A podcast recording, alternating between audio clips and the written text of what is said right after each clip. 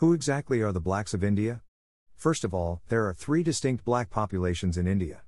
The first is the indigenous Afrakans that arrived in India over 75,000 years ago and retained both the melanin rich and woolly hair of their Afrakan ancestors.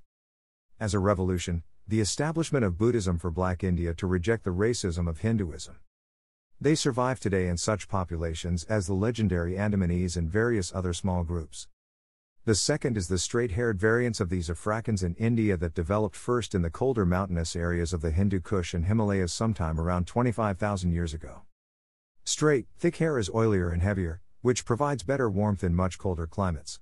However, because they were not isolated from the blacks of the hotter lowland areas, they retained their black skin but had straighter hair. It is the origin of the Dravidians.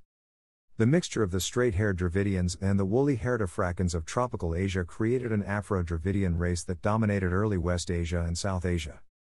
The Indus Valley Civilization, the Indian subcontinent's oldest civilization, was founded by such a race nearly 5,000 years ago.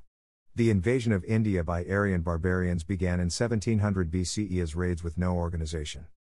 It caused the decline but did not destroy the original Afro Dravidian civilization. By 1200 BCE, much of the blacks had moved east to the Ganges Valley.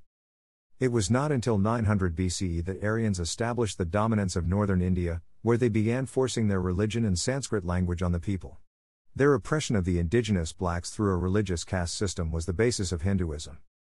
It is the world's oldest organized white supremacist movement.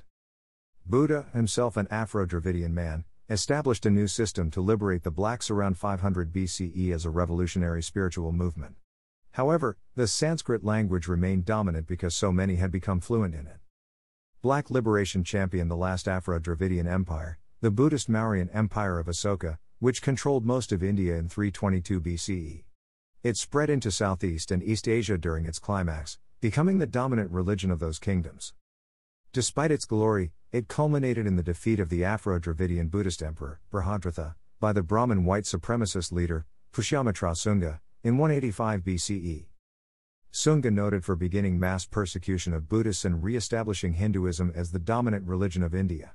Most blacks were either made to join the Dalit slave class or escape to India's southernmost tip or the Bengali Delta.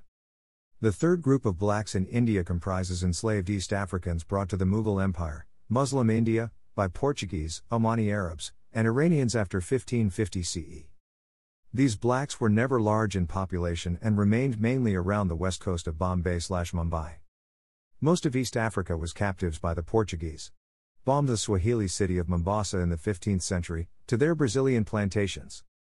The most significant number was Arabs who captured humans to be enslaved mainly as male eunuchs or female harems in Arabia, Iraq, and Iran. The use of Africans, primarily as eunuchs or concubines, was the everyday use by Muslim countries where the male did not reproduce, and most of the female's children slaughtered. It is why so few survived. The only ones to survive in Islamic Asia were the children of an Arab man and his African concubine, where they would be given the option of second class freedom in exchange for military service for life. A common aspect of Islamic Asian enslavement blacks incorporated into a fable known as Antar, which features a half black and half Arab boy who was a slave to his father until the war came and was allowed to have partial freedom. Exchange for lifelong service. He called the crow because that was how Arabs regarded his dark skin. Ignorant black Muslims interpret the legends of Antar Honor included in the history of the Arabs.